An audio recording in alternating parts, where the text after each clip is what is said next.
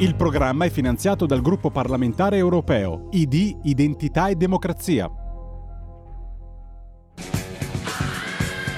Va ora in onda Orizzonti Verticali Europa. Approfondimento sulla politica europea.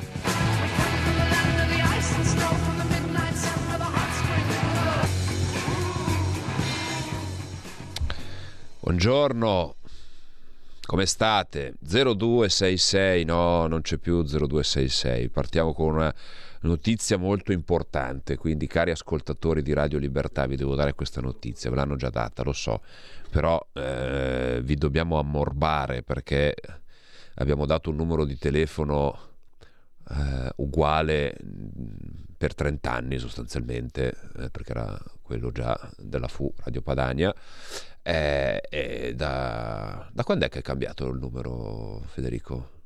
È circa un'oretta fa. Ah, cioè, quindi so, è tutto in corsa. È tutto in corsa. Sì. È tutto in corsa, benissimo. Quindi eh, sono l'attore di brutte notizie in questo venerdì 20 di gennaio alle 9.49. Eh, quindi invito, mm, prima di eh, ridare, perché il direttore sicuramente l'avrà già fatto, però eh, approfittiamo di questo spazio che è, votato anche alle telefonate eh, per eh, farvi prendere nota, cioè la sto prendendo molto lunga perché un signor cambia il numero di telefono, aspetta dov'è la penna, aspetta dammi un pezzo di carta, così vi do il tempo di eh, o aprire la rubrica sul telefonino o di... Ehm, eh, o di eh, in qualche modo eh, prendere carta e penna perché eh, quello che sto per dirvi, eh, cari amici ascoltatori, è che il numero di telefono per telefonarci in diretta è cambiato.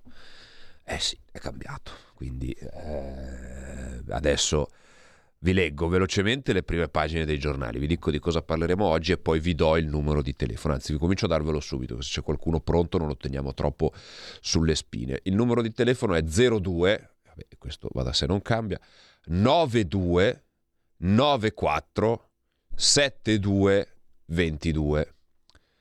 Ripeto 02 92 94 72 22 e faccio anche questo gesto plateale e storico strappando il bigliettino con il vecchio numero di telefono e buttandolo via, proprio così con disprezzo, bigliettino che probabilmente era lì dal 1422, al quale tutti eravamo affezionati, ma eh, ebbene, questo ce n'è un altro, tra l'altro qua ci sono bigliettini con il vecchio numero di telefono che, eh, perché poi no, non peraltro, eh, non che questa cosa vi riguardi particolarmente, però poi chi va in conduzione dà numeri di telefono a caso e, eh, e crea sempre, sempre, qualche difficoltà. 02 92 94 72 22 per le telefonate, invece il numero del WhatsApp 346 642 7756 rimane invariato, eh, rimane invariato solo che adesso non c'è più il bigliettino con scritto il numero di Whatsapp, ma lo scriviamo qua sotto che rimane 346 642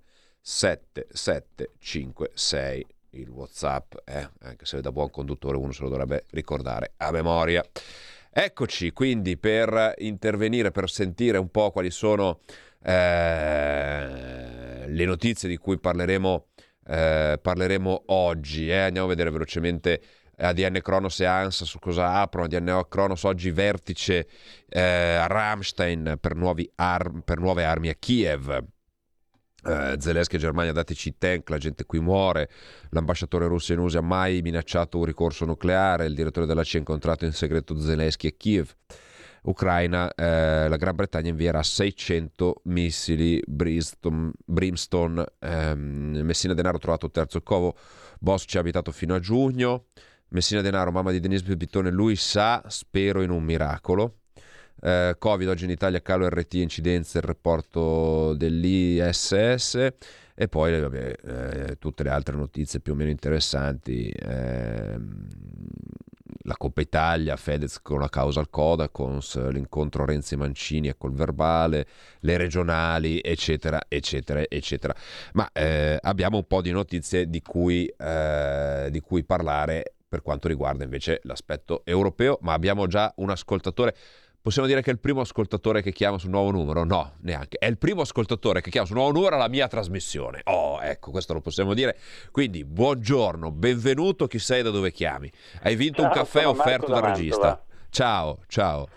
Allora, visto che eh, il direttore ha appena finito parlare di MES e di direttiva sulle case, io volevo sapere da te, che se non vado errato sei parlamentare europeo, giusto? Sì, sì. Qual, qual è il grado di consapevolezza di tutti i partiti italiani, sia riguardo a quello che sarà eh, l'ecatombe nel caso noi dovessimo firmare e ratificare il MES, la Meloni ha già detto che non lo prenderemo mai, ma una volta che è ratificato mi sembra di aver capito che non saremo noi a decidere, ma saranno i funzionari del MES stesso, e riguardo alla direttiva sulle case, che sarebbe un'altra pietra tombale su quel che resta della sovranità italiana e degli italiani, perché è chiaro che la direttiva sulle case costringerà gli italiani o li obbligherà ad indebitarsi e io penso che, eh, unita anche alla grave crisi economica di oggi, ci aspettano degli anni, altro che i sette anni di, di, di peregrinazione di disgrazie. Aspetto una tua notizia, grazie, una tua risposta. Grazie, grazie, eh, grazie. ma partiamo col presupposto di dire che sì, io fa, faccio il parlamentare europeo mio malgrado, anzi più che altro penso vostro malgrado. Ehm, e io ieri ho depositato un'interrogazione alla Commissione europea perché mi sono chiesto e mi sono posto questo dubbio e spero di aver fatto cosa gradita anche eh, ai miei concittadini e non solo ai miei elettori, chiedendo alla Commissione europea come possa stare in piedi un ragionamento di eh, vessazione, perché non mi viene un altro termine, nei confronti dell'Italia con questa direttiva sulle case eh, ammantata dall'ideologia, eh, dall'ideologia ambientalista, no? che bisogna essere eh, solidali, bisogna essere eh, performanti, bisogna essere ehm, assolutamente ehm, bravi nella sostenibilità ambientale e quindi distruggere il patrimonio immobiliare italiano, mentre in Germania si cava carbone di lignite come se non ci fosse un domani, perché in Germania eh, se ne sbattono i coglioni, scusate il francesismo, e siccome loro hanno carenza di materie energetiche, perché c'è la guerra con la Russia, allora loro hanno deciso di aprire, anzi di eh, allargare le miniere di carbone e di far fronte al proprio fabbisogno energetico bruciando carbone in barba a tutte le direttive europee, in barba a tutto quanto. Non solo, non solo ieri la Commissione europea ha dato il via libera alle modifiche sul piano nazionale di ripresa e resilienza tedesco perché, eh, perché, è giusto che si possa modificare. Quindi l'Italia è due anni che chiede di modificare e, e non si può se non in minima parte. La Germania arriva e lo fa senza colpo ferire. Ecco, poi uno si chiede perché la gente è incazzata con l'Europa e con l'atteggiamento del Marchese del Grillo che ha la Germania, no? Insomma, la citazione del Marchese del Grillo penso che la conosciate, la conosciate più o meno tutti, se non la conoscete magari adesso il regista tra qualche secondo vi fa un, un refresh della citazione del, del Marchese del Grillo. Intanto abbiamo due ascoltatori in linea, pronto? Pronto, sono Silvio da Torino, buongiorno. Buongiorno.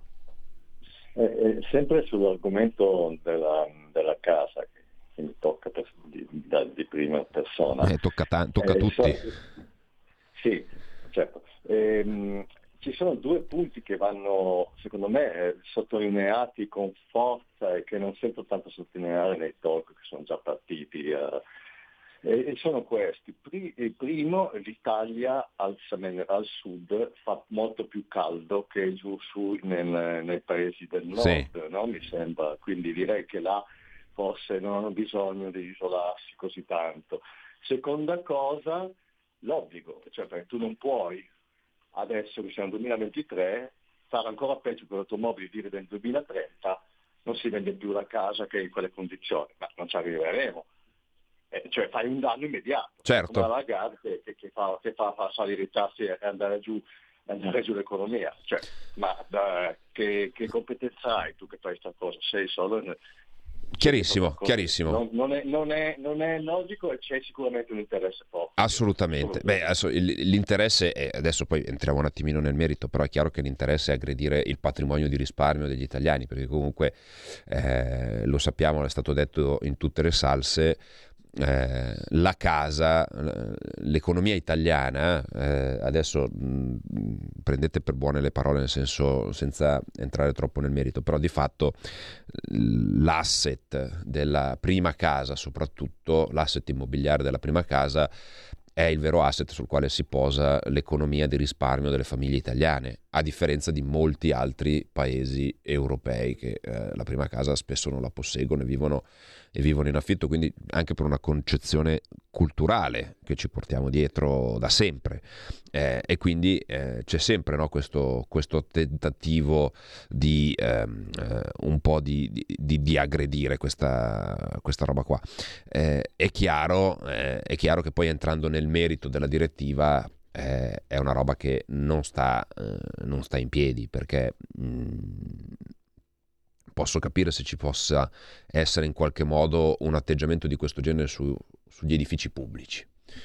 Perché un edificio pubblico comunque se risparmia è un vantaggio per tutta la collettività, eh, gli investimenti in questo tipo di operazioni, in questo tipo di opere possono essere anche un volano per per l'economia, eh, però parliamo di, eh, di, di, di, un patrimonio che comunque è disponibile, nelle, eh, è di disponibilità dello Stato e quindi di disponibilità sostanzialmente di ciascuno di noi per vari motivi.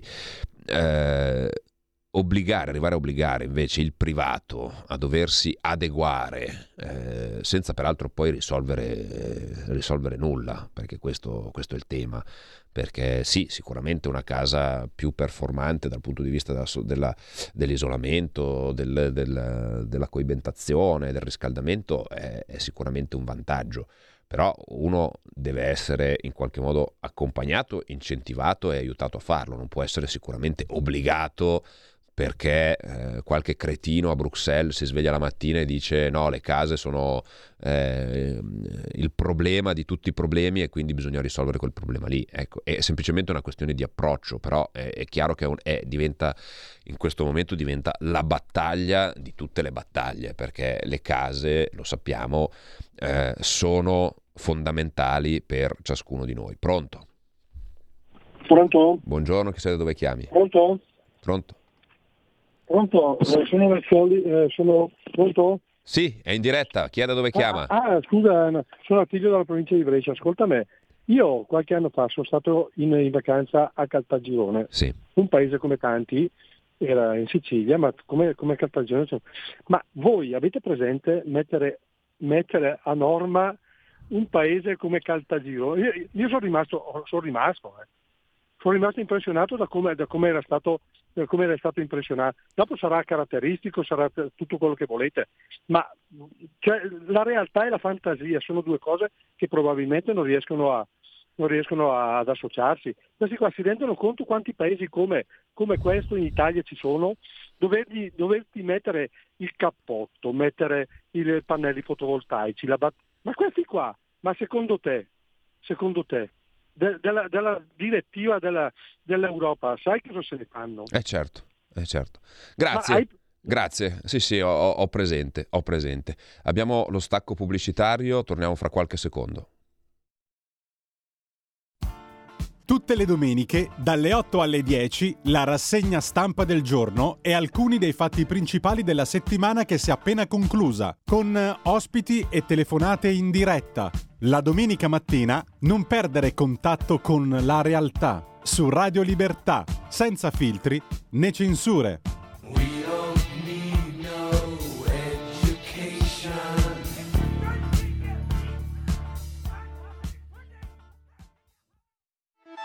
Stai ascoltando Radio Libertà, la tua voce libera, senza filtri né censure, la tua radio. Ecco, siamo tornati in diretta. Prima di ripassare le telefonate, chiedo agli ascoltatori un minuto di pazienza perché volevo leggervi questo articolo di Italia Oggi di Matteo Rizzi.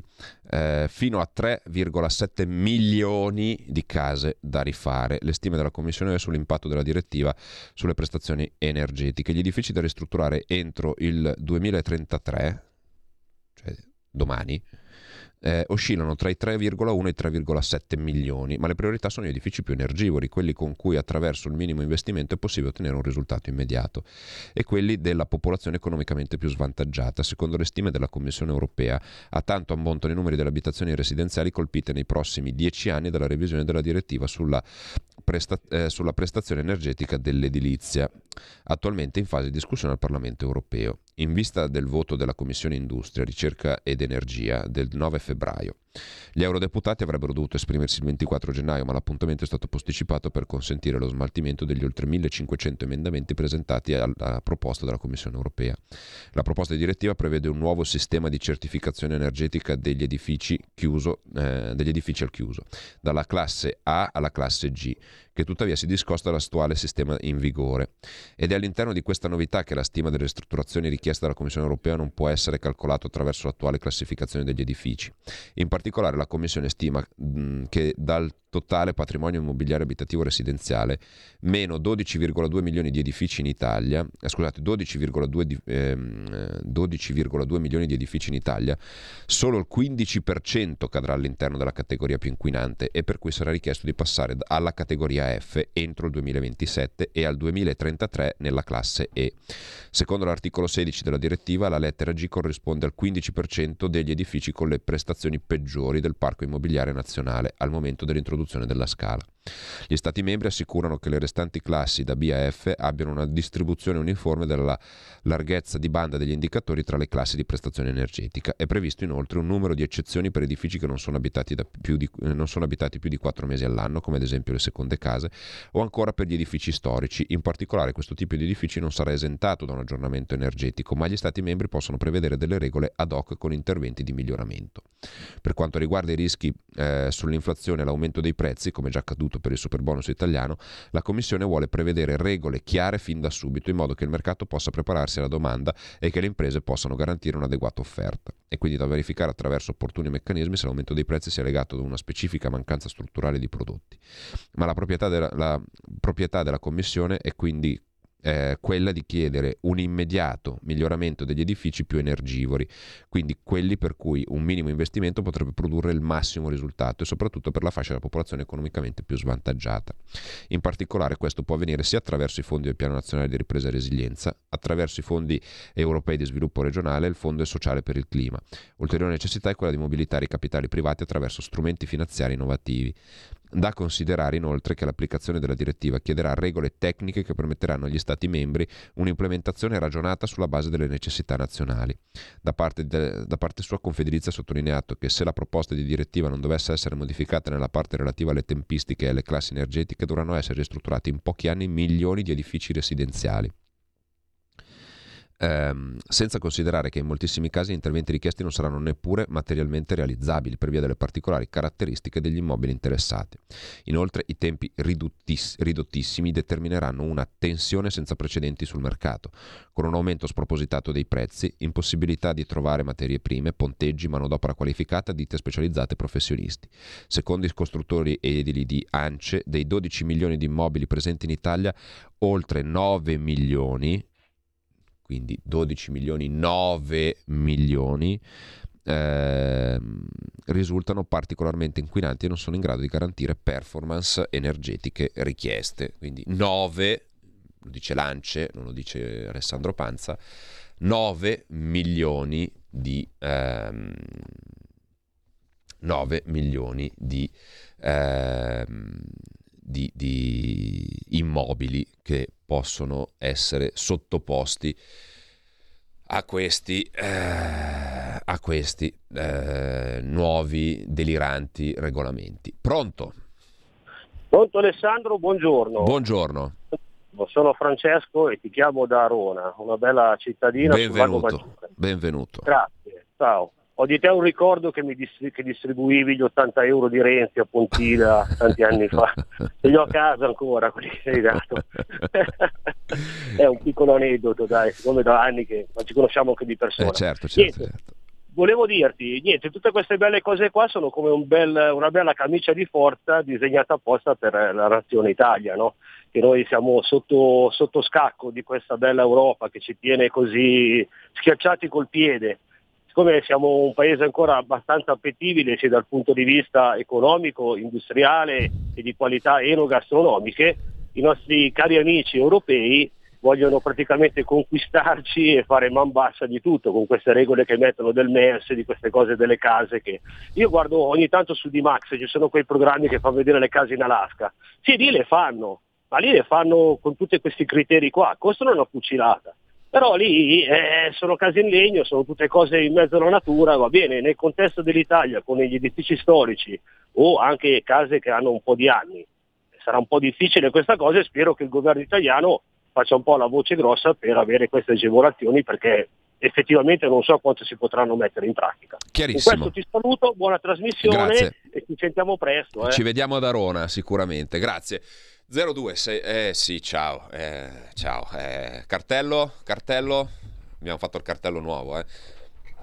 Guarda, arriva la valletta, voi capite dalla valletta quanto siamo messi male, no? Ormai siamo, siamo a, a- un passo dal baratro. Eh, 02 92 94 72 22 eh, e, e ci scriviamo qua a penna, qua è tutto in diretta, eh, perché ormai qua, eh, qua ci scriviamo invece Whatsapp 3 4 6 6 4 eh, 2 7 7 5 6 vedi che poi mi, mi incarto con tutti questi numeri eh, eccolo qua così eh, abbiamo messo anche i loghi così guardiamo chi mi guarda da casa vede abbiamo il nuovo numero di telefono eh, appuntatevelo che poi sarà importante. Eh, c'è una cosa nell'articolo che abbiamo letto su Italia Oggi, che fa un'analisi dettagliata di questo provvedimento, mh, c'è un passaggio particolare ehm, che- sul quale bisogna porre particolarmente eh, attenzione, eh, che è quello relativo eh, ulteriore necessità è quella di mobilitare i capitali privati attraverso strumenti finanziari innovativi. Eh, anche questo sarà, sarà un tema da approfondire su come l'Unione Europea vorrà trovare le risorse e come poi distribuirle, perché è un po' eh, diciamo quello che sta un po' succedendo col PNRR, no? Eh, lo dico, prima si è parlato del MES, eh, per carità, il MES è, è uno strumento eh, che porta con sé tutte le sue, le sue complessità di cui, nel- del cui abbiamo parlato molte volte, però se ci pensate il PNRR alla fine eh, è già un- di per sé un MES, perché vuol dire prendere soldi a fronte di, eh, di un piano di investimenti concordato e approvato dalla Commissione europea. È vero che MES è, eh, è leggermente diverso per questo aspetto, però diciamo che nella sostanza cambia, cambia poco. Pronto? Pronto? Buongiorno, chi sei da dove chiami? Sono Franco Milano. Benvenuto.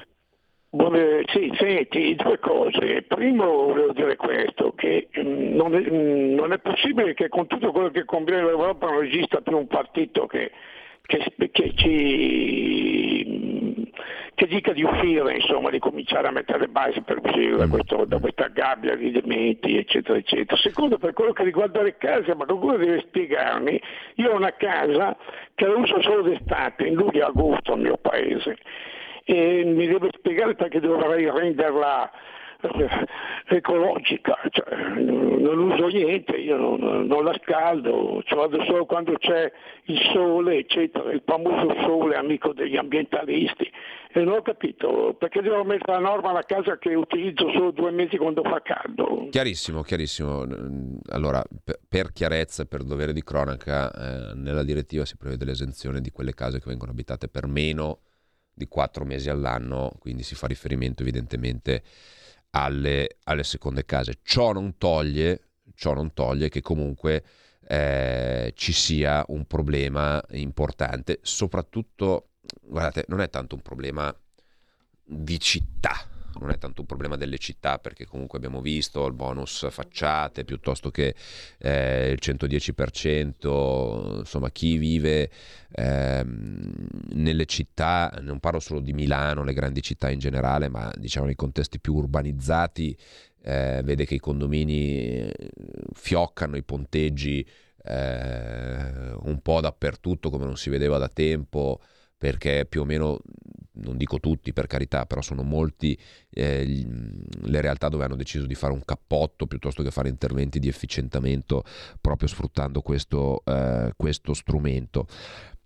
Il problema si pone eh, nelle aree più rurali, magari nei piccoli comuni di montagna, eh, nei piccoli comuni dell'Appennino, nei centri storici, dove non necessariamente una casa è eh, un bene storico e un bene tutelato, ma è semplicemente un appartamento vecchio in un centro storico dove non è possibile fare il cappotto, dove a malapena riesci a cambiare gli infissi e dove sicuramente non puoi mettere un pannello solare o, o, o altre diavolerie simili e quindi eh, ti devi tenere un po' quello che hai. E di, questi, di tutto questo patrimonio immobiliare che non è assolutamente residuale, non è assolutamente residuale, cosa ne facciamo, cara commissione? Cosa ne facciamo di tutto questo patrimonio? Pronto? Pronto? Buongiorno, chi è da dove chiama? Sì, sono Gino di Ostia. Benvenuto. Sì, per, le, per la ristrutturazione delle case eh, io la vedo come un qualcosa di impossibile eh, quello che vuole attuare l'Unione Europea, almeno qua in Italia. Immaginiamoci Roma con tutti questi palazzi o condomini, non lo so, insomma mi sembra, mi sembra tutto un po' assurdo. Avrebbero dovuto invece dire le nuove costruzioni dovranno essere costruite in questo modo, molto più semplice. Le, le vecchie, quelle che possono farsi fare il cappotto, che lo facciano e le nuove, eh, le nuove invece costrette a, ad avere questi, que, que, questi sistemi energetici più moderni. Questo per la casa. Ma un'altra cosa che vorrei, che vorrei dire, e questo mi riguarda personalmente mia moglie, e lo dico anche perché più di qualche volta ho telefonato ma ho visto che non interessa molto neanche alla Lega perché eh, ho rappresentato il problema che mia moglie ha lavorato 17 anni in fabbrica, vetreria, ci siamo sposati, abbiamo costruito una famiglia, deciso di non farla più lavorare. La legge Amato la manda in pensione con 172 euro, ora qualcosa uh, gli hanno aumentato a 190 mi sembra. Cioè tutto questo è un'assurdità, oltretutto è costretta a fare il 730 perché supera 2.900 euro all'anno di reddito deve fare il 730 e non può neanche portare in detrazione perché non ha il PEF le spese mediche. chiarissimo, poi... chiarissimo, grazie. È, è, un tema di cui abbiamo già discusso in passato riguardo alle pensioni eh, e io non le darò una risposta perché non sono in grado di darla, non è un tema che conosco e, e non le do sicuramente. Eh, si sta lavorando a una grande riforma del sistema pensionistico che va oltre la, la legge Fornero, lo sappiamo e sappiamo quanto sia complessa questa, eh, questa, questa realtà. Quindi eh, grazie all'ascoltatore di aver portato questo, questo tema eh, sul quale potremo tornare sicuramente in futuro e, e, e, ovviamente è un tema che non riguarda solo l'ascoltatore, ci mancherebbe altro, eh, o la moglie dell'ascoltatore in questo caso, un tema che riguarda diverse persone eh, sul quale torneremo, torneremo in futuro, ma quando parleremo di nuovo di pensioni. Pronto? Sandro, per piacere. È in, è in diretta. È in diretta, signora, ci dica, buongiorno, chieda dove ah, chiama. Pronto, ciao Alessandro, sono Rosanna da Milano. Allora ciao. volevo fare un inciso subito e poi una riflessione. Vai. Allora, se passa tutta sta roba qui tra il MES e questa che contiene poi questa legge qui, io non so la Meloni che fine fa. Due è la riflessione. Sento un po', è tre mesi che è su la Meloni mm-hmm. e ieri hanno fatto la classifica che è la premier più amata d'Europa. Forse perché fa gli interessi dell'Europa, non certo degli italiani, perché non avrebbe il 30% ma il 80%. Poi in, eh, internazionale, eh, a livello internazionale è il quarto premier più amato. Ma cosa ha fatto? Dimmi cosa ha fatto per avere questa, questa graduatoria così Ma favorevole. Posso, posso dirti che queste classifiche qua mm, non valgono la carta su quale sono scritte. Eh. Cioè, adesso non prendiamo tutto per oro colato. Sicuramente eh, il governo in generale gode, eh, gode di buona salute eh, al netto di qualche inciampo, eh, uno perché eh, la cosiddetta luna di miele, come viene detta in gergo, ehm, la prima parte è sempre, è sempre, positiva. Poi è certo che bisogna lavorare per eh, in qualche modo per garantirla la, la stabilità del governo e la eh, la continuità in questo senso qui, quindi eh, è chiaro, però eh, condivido sul fatto che serve eh, assolutamente avere molta attenzione su, su, quello che si vuole fare, perché altrimenti e, e, su come ci si vuole muovere, perché si rischia veramente di, di prendere le musate. Eh, c'è, c'è, molta, molta, molta. Ehm, c'è molta, eh, come, dice, come si dice, fiducia e speranza in questo governo ed è insomma lavoro del governo, compito del governo essere eh, performante da questo punto di vista. Pronto? Ciao Alessandro, Marta Crema. Ciao. Volevo sapere, tu che sei pratico delle cose di Bruxelles, ma non possiamo, siamo così succubi noi della, di tutta questa genga di persone che tra l'altro non si sono neanche poi dimostrate così tanto oneste e chissà cosa c'è sotto ancora, no? Ma non possiamo fare anche noi gli Orban di turno. Tutte le cose che vanno votate all'unanimità, se voi rompete i coglioni, ve le blocchiamo tutte. Cioè, provare un attimino a farsi rispettare un po' di più mi sembrerebbe il minimo sindacale. Ciao, grazie. Grazie. Eh beh, è chiaro che bisogna, bisogna farsi sentire perché altrimenti, altrimenti, poteva rimanere quello che c'era prima. Eh, come dire. Pronto? Ciao, buongiorno, sono Battista da Genova. Benvenuto. Sì, sì io sono un, un vecchio cliente di Radio Mi piace eh, vecchio Volevo chiederti una cosa. Prima ha parlato, cambio un attimo discorso. Eh, sì. Prima ha parlato Savoini, ha detto delle cose quando c'era Giulio molto molto interessanti che io condivido appieno e da molto tempo. Cioè, questa è la mia posizione, no?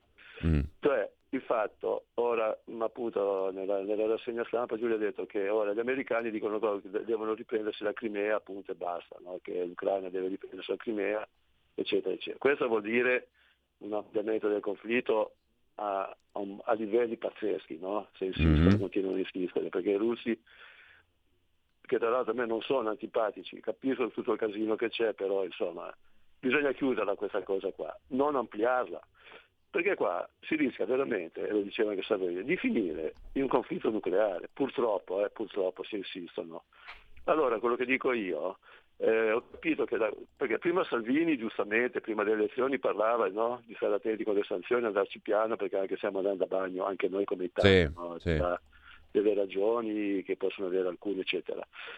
Però poi Salvini ha cambiato completamente completamente esistono no? e anche alcuni deputati che ho sentito, anche gente che conosco, e dicono no, no, bisogna andare avanti, Ucraina sì, cioè, con le armi eccetera.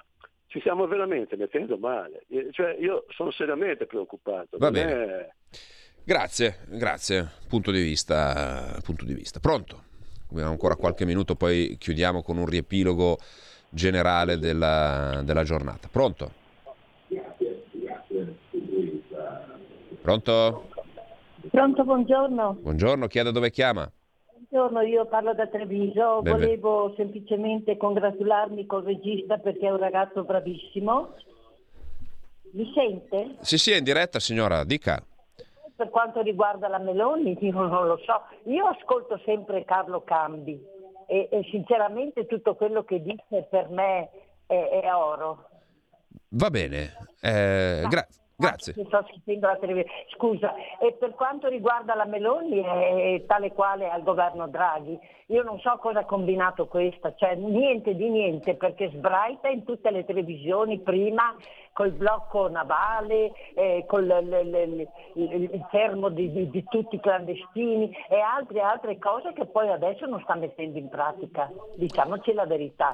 Chiarissimo. Donna, meno male che quella mattina lì ero influenzata e non sono andata a votare perché mio figlio mi aveva veramente eh, consigliato di votare la Meloni, ma a questo punto sono veramente contenta di non averla votata. Grazie. Grazie, grazie. Vabbè, eh, vedremo poi come andrà alle regionali, ovviamente eh, c'è eh, un'alternativa eh, comunque di maggior eh, concretezza, ma è inutile che ve la sto a spiegare io perché sarebbe eh, troppo, troppo, semplice e intanto io eh, ringrazio, approfitto per ringraziare ehm, il regista che è sempre mh, super operativo. Io adesso a 5 minuti dalla chiusura della trasmissione gli faccio un trabocchetto e gli chiedo se riesce a recuperare l'intervento con il quale io sono intervenuto a Strasburgo due giorni fa, eh, perché abbiamo parlato di ONG.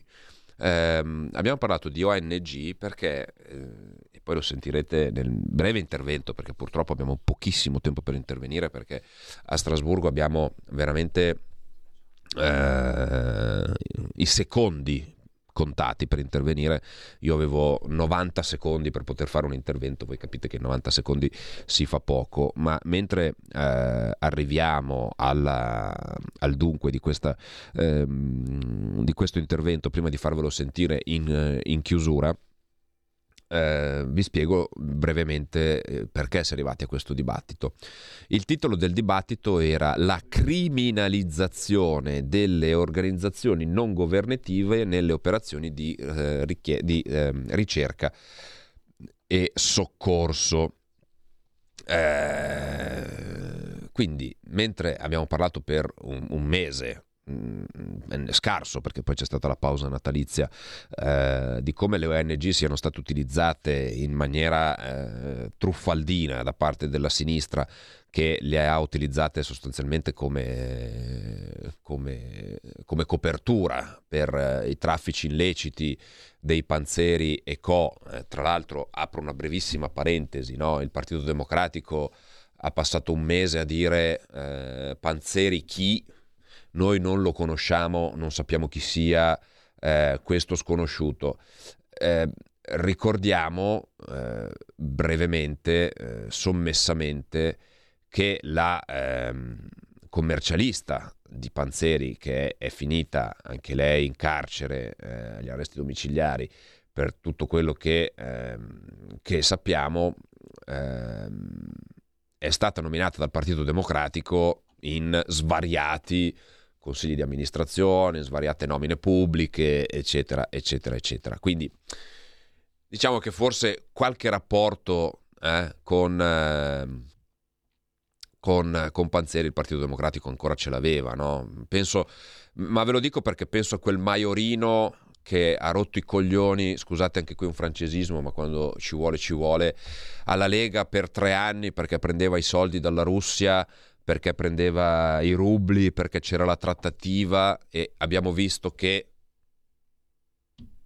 lunedì il eh, Tribunale di Milano ha archiviato il processo contro la Lega che avrebbe preso i petrol, anzi i petrol rubli veniva petrodollari ma sono un'altra roba, eh, da Mosca per fare chissà quale cosa e invece non c'era nessuna, eh, non c'è stato nessun scambio finanziario, non c'è stato niente di illecito, non c'è stato nessun eh, comportamento illegittimo e c'è stata l'archiviazione, mentre da qualche parte a sinistra dove hanno fatto su questa roba qua, in particolare su questa roba qua, la commissione sulle ingerenze esterne, la commissione speciale sulle ingerenze esterne al Parlamento europeo è nata da questa roba qua, voluta dalla sinistra italiana. La sinistra italiana che non si è accorta che c'era un loro esponente di spicco, perché Panzeri era un loro esponente di spicco, che prendeva valigie di soldi da Qatar e Marocco e senza rendersi conto che sarebbero finiti in carcere da lì a poco i loro stessi membri per il comportamento che hanno avuto. Quindi, però, siccome al Parlamento europeo, dove, visto che si è votato per un altro vicepresidente, perché un vicepresidente socialista è ancora in carcere, la uh, signora Caili è ancora in carcere, eh, il Parlamento europeo ha avuto l'arroganza la faccia tosta di eleggere un altro socialista alla vicepresidenza, perché ovviamente hanno la maggioranza e hanno un concetto, di, ehm, eh, hanno un concetto istituzionale eh, che potrebbe piacere molto a Pechino. No? Noi abbiamo i numeri e facciamo quello che ci vogliamo e delle minoranze non ce ne frega nulla. Ecco, in questo contesto si è appunto arrivati a dire di come le povere ONG siano perseguitate dagli stati, che non possono fare quello che vogliono nel Mar Mediterraneo, perché non gli lasciamo fare come vogliono nel Mar Mediterraneo? Ecco, questo era un po' il concetto del quale abbiamo dibattuto eh, mercoledì sera, ahimè, eh, tarda sera in un'aula mezza vuota, ma questo fa parte del, del, del come sono strutturati i lavori al Parlamento, ehm, abbiamo discusso di questo. E io vi lascio nella conclusione di oggi, eh, ringraziando quelli che hanno scritto, visto che siete in tanti, ma abbiamo avuto tante telefonate e non riesco a leggervi tutti. Saluto. Eh, saluto chi ha scritto da Torino, eh, saluto Gigi, eh, saluto Raffaella, eh, e, e, e, Berengario Subrico da Roma e Silvio da Torino e tutti gli altri che hanno scritto eh, al 346 642 7756 e ringrazio anche quelli che hanno chiamato prontamente al nuovo numero di telefono che invito tutti a prendere nota è 02 9294 7222 da Alessandro Panza è veramente tutto. Vi lascio con il mio intervento di mercoledì sulle ONG mm, perseguitate dall'Italia Italia e vi do appuntamento ovviamente a lunedì per Orizzonti Verticali dove faremo l'approfondimento politico e ancora grazie e a risentirci. A lunedì. Grazie Presidente, Commissario. L'arroganza della sinistra in quest'Aula ormai non conosce più limiti. L'uso di dibattiti pretestuosi ormai ha superato il ridicolo, siamo al teatro dell'assurdo. Tutti si aspettavano un dibattito serio e onesto sul ruolo delle ONG, visto quello che è successo proprio in questo Parlamento meno di un mese fa. Invece no, questa sera siamo qui a discutere di come questi piccoli cuccioli indifesi, le ONG, siano braccati da lupi famelici, gli Stati. E sapete perché? Uno è perché in Italia c'è un governo democraticamente eletto, so che democraticamente è una parola che vi fa paura, anche stamattina ne avete dato dimostrazione, e due perché volete provare a distogliere l'attenzione dai veri problemi, cioè i vostri. Poco vi importa se la stessa Commissione europea, di cui voi siete gli azionisti di maggioranza, con la raccomandazione 1365 del 2020 dice che le operazioni di salvataggio in mare da navi private vanno coordinate e gestite dagli Stati membri. E poco vi importa se le normative su cui è intervenuto ora il governo italiano siano quelle scritte da un certo Marco Minniti, ministro dell'interno del Partito Democratico. No, a voi importa mistificare la realtà per nascondere i fatti. Quali? Le norme italiane che ostacolano le ONG, le ha scritte la sinistra, è un fatto. Le, norme, il, le più partenze equivalgono a più morti, è un fatto. Le ONG agiscono come pull factor e si vogliono sostituire agli Stati nazionali nelle operazioni di ricerca e soccorso pretendendo di dettare le regole. È un fatto, lo dice Frontex. La sinistra usa le ONG come bancomat per prendere i soldi dai paesi terzi? Purtroppo è un fatto anche questo. Ma nel teatro dell'assurdo tutto è possibile. Sappiate però che fuori da quella porta il teatro finisce, i conti con la realtà prima o poi li dovrete fare. Anzi, qualcuno dei vostri ha già iniziato a farli. Avete ascoltato Orizzonti Verticali Europa. Il programma è finanziato dal gruppo parlamentare europeo ID Identità e Democrazia